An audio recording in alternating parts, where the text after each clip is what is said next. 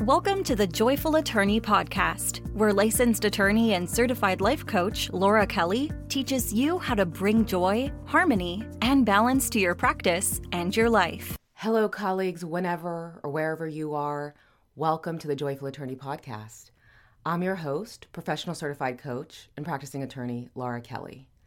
Today's podcast topic is inspired by another great book I've listened to recently called Letting Go the Pathway of Surrender by Dr. David R. Hawkins, and last week's podcast with Rev Doc Lisa on Safe Conversations. And, well, of course, my own life, because this podcast is nothing if not self referential. And indeed, I often find the message I want to express is the message I most need to hear. And well, today I want to talk about fear. Famously, Franklin Roosevelt said, We have nothing to fear but fear itself. At that time, the United States was in crisis mode, and FDR understood a fundamental truth about fear. We fear fear. We want to avoid the feeling of fear so bad that we construct illusions of certainty around our lives. And when anything knocks these structures off balance, we are afraid, not necessarily of the crisis itself, but rather the uncertainty of what the crisis represents. Think about the COVID 19 pandemic. Sure, many of us were afraid of the virus, but I think what really caused more anxiety and fear than the virus itself was what the pandemic meant for our lives, our careers, our futures. I think that's why so many people refuse to believe that the virus was real, because the reality that we could be so vulnerable to a global pandemic meant that the certainty of the world we believed existed would be unacceptably crushed by the reality. But reflect on all these times, especially during the height of the pandemic, that you feared the absolute worst about the future. Reflect on those fears that you would never want to shake hands with people again, go to a crowded bar or restaurant, or even set foot on a plane. And now realize how, for the most part, these fears never came to pass, and that those worst case scenarios did not happen to you. And here we are. Many of us have, indeed, gone back to restaurants, gone back to bars. We're shaking hands. We're dándoles besos and all the other things that many of us feared we would never be able to do again. And all that's to say that fear, while a negative emotion, it can be extremely helpful. Fear can keep us safe from danger. Feeling fear gives us valuable information.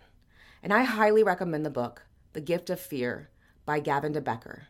So we can actually tune in to our intuitive fear that gives us those alarm bells that lets us know when we're in danger and use those alarm bells to keep us safe.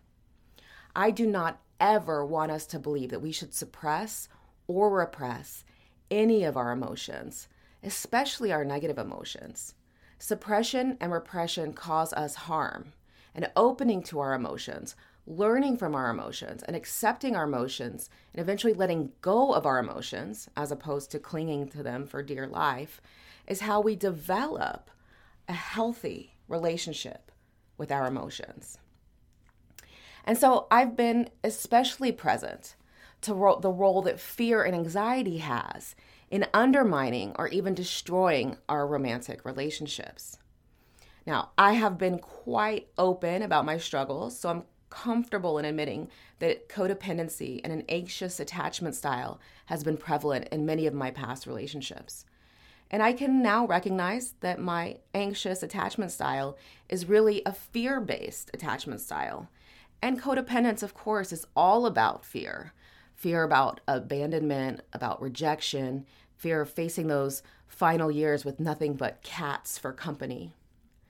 And to go further into this ep- episode, I want to talk about how fear manifests in romantic relationships and how we create or can create unhealthy coping mechanisms for fear. But also the recognition that healthy romantic relationships can help us heal those old wounds and help us heal many of those fears. And of course, I want to finish by giving us some healthy coping mechanisms for when we inevitably experience fear in romantic relationships. And I want to note, I'm using the word fear in this podcast, but what I'm mostly really talking about is anxiety. Now, anxiety and fear are closely related emotional responses, but they differ in their triggers, in their duration, and also how they manifest.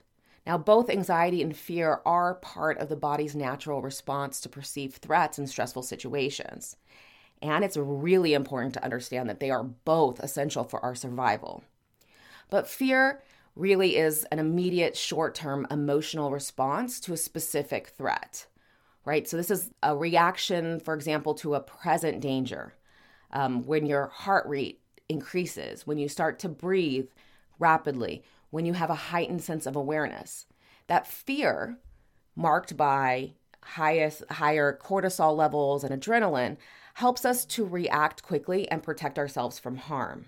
If you are hiking in the woods and you see a bear, the emotion you experience is fear, followed by flicking through the guidebook to discover whether it's the kind of bear you're supposed to walk away from or challenge through big roaring noises.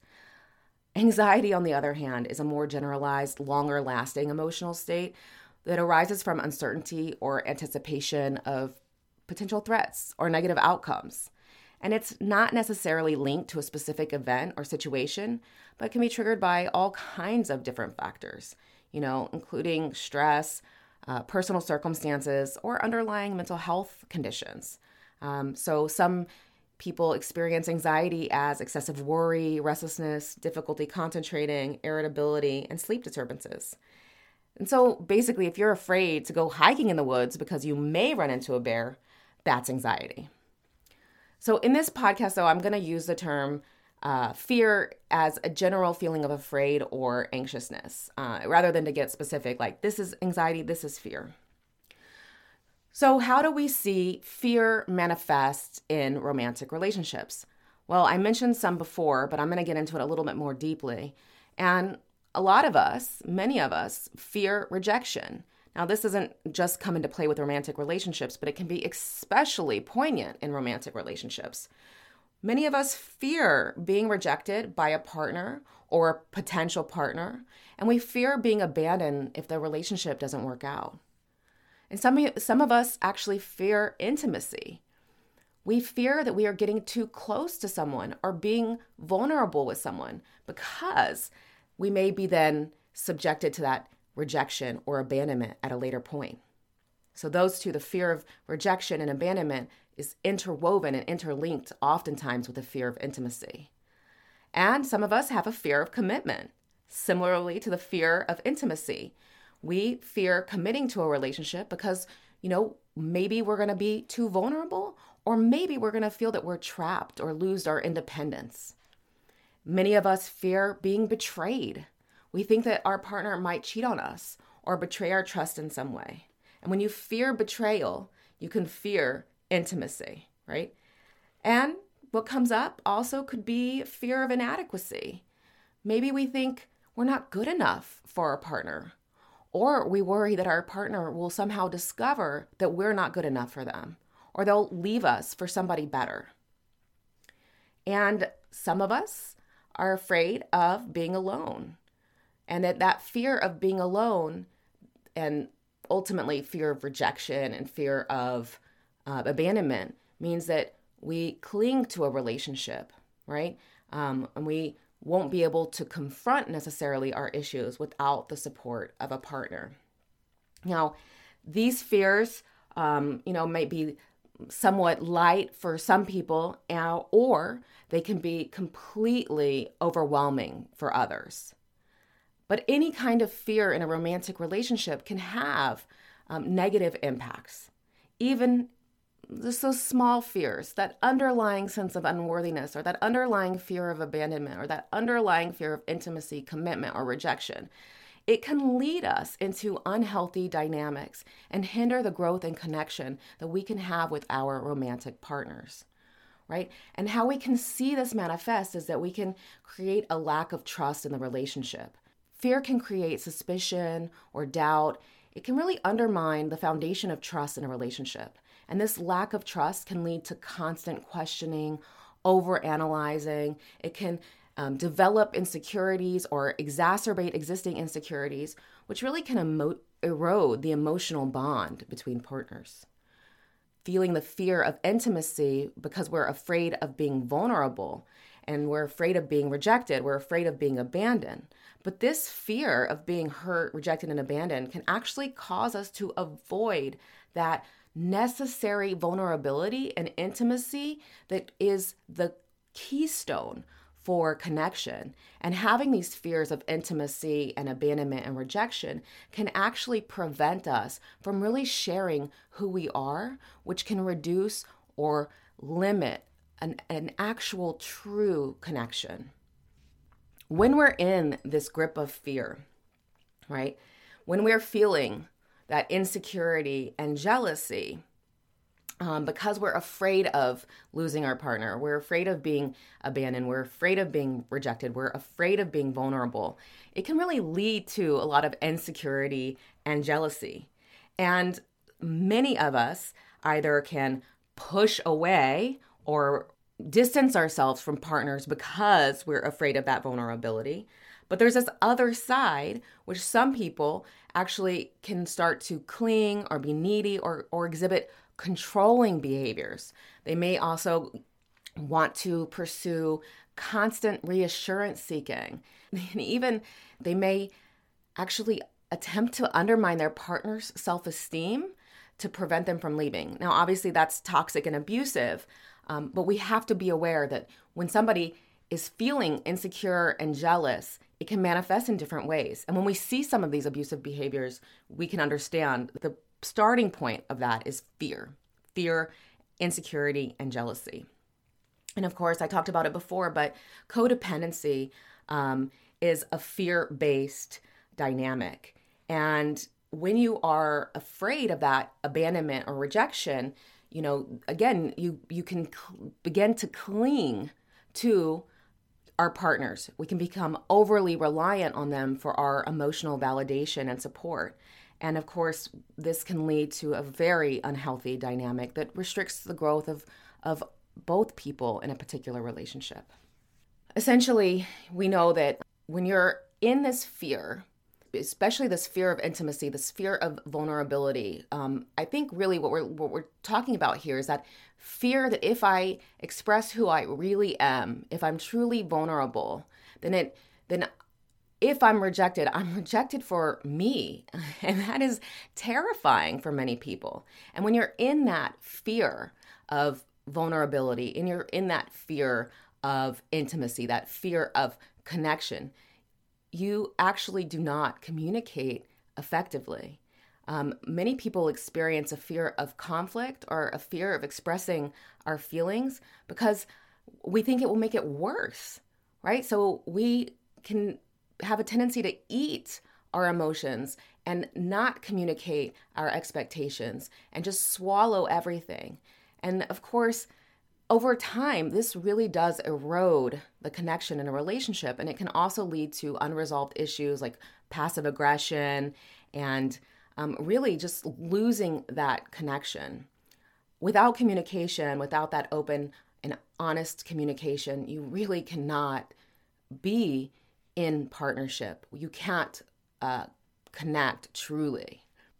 And so, another way fear can um, harm relationships is through self sabotage. And listen, I- have seen it in my own life many a times, but um, we self sabotage not only in romantic relationships, obviously, you know, self sabotage happens in all kinds of situations for humans.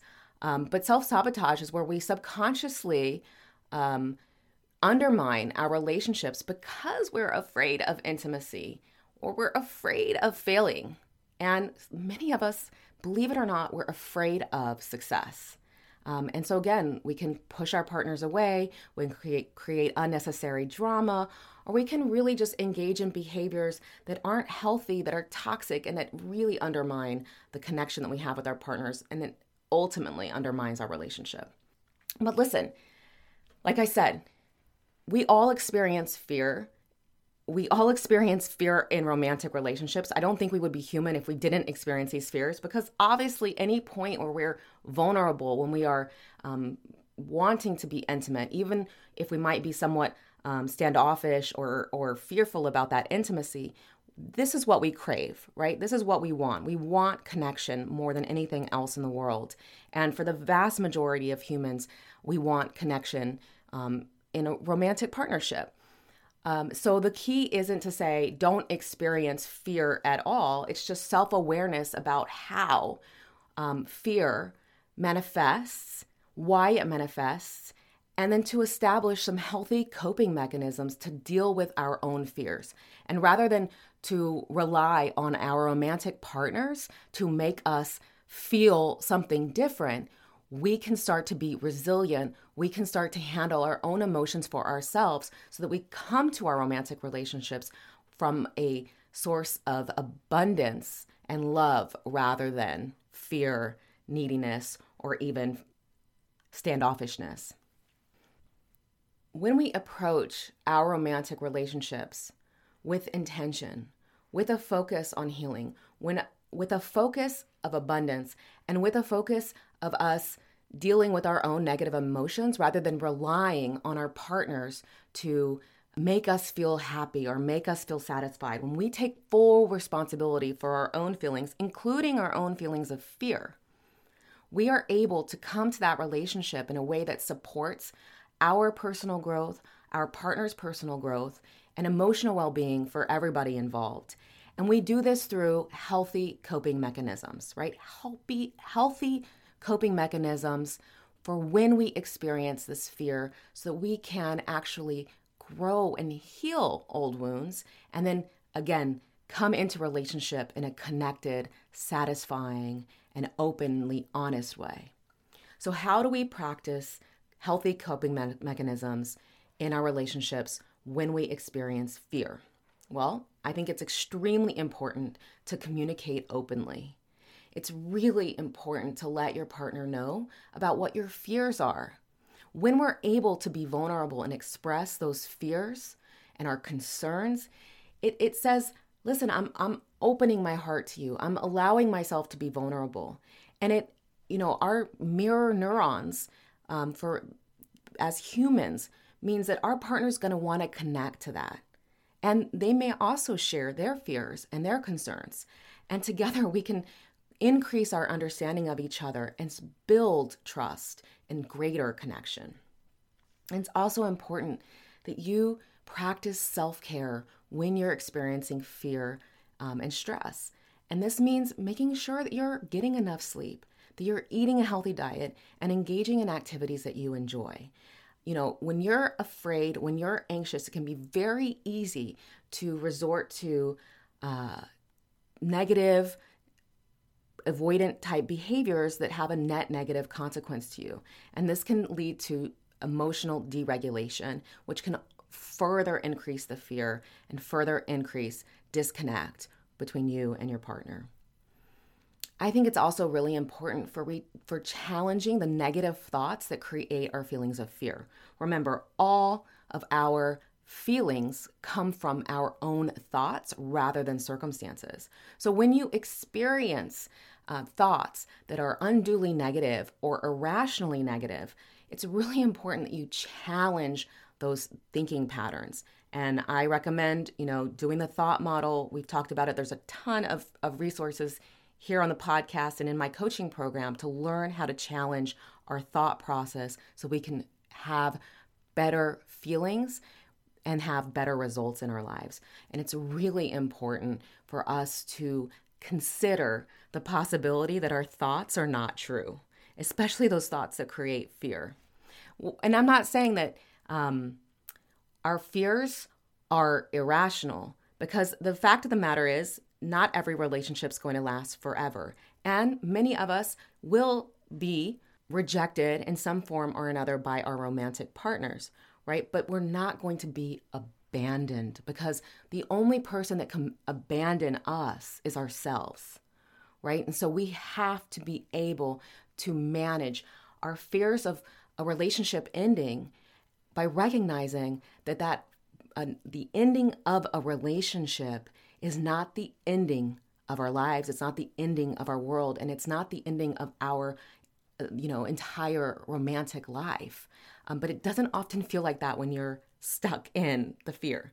But again, just remember um, sometimes when I'm experiencing heartbreak, I like to think back to when I was, you know, a teenager and how I thought my life was totally over because a relationship was ending.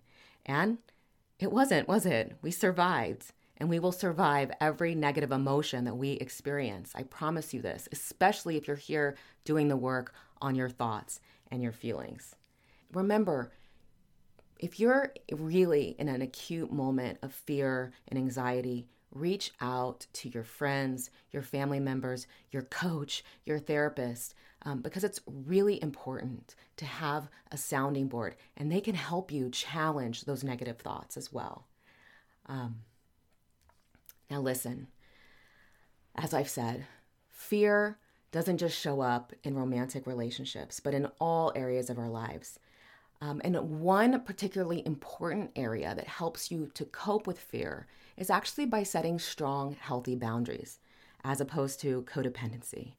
Um, and fortunately, I have just the content for you to help you create those strong, healthy boundaries. On May 26th, I'm offering all you need to know on building better professional boundaries. And listen, when you build healthier professional boundaries, you can also build better personal boundaries. And better boundaries means better relationships, both romantic and otherwise. So go to the show notes, this podcast, and get all the details about the upcoming webinar. And I really encourage you to face your fears, but challenge them as well. Until next time, stay joyful. Learn more about how you can work with Laura Kelly by going to thejoyfulattorney.com. Thank you for listening.